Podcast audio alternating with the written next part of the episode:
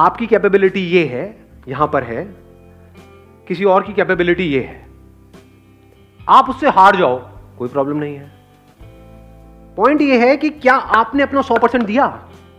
अगर आपने अपना 100% दिया और आप उस बंदे से हार भी गए, तब भी आप जीत गए, क्योंकि आपको 100% देना आ गया लाइफ में।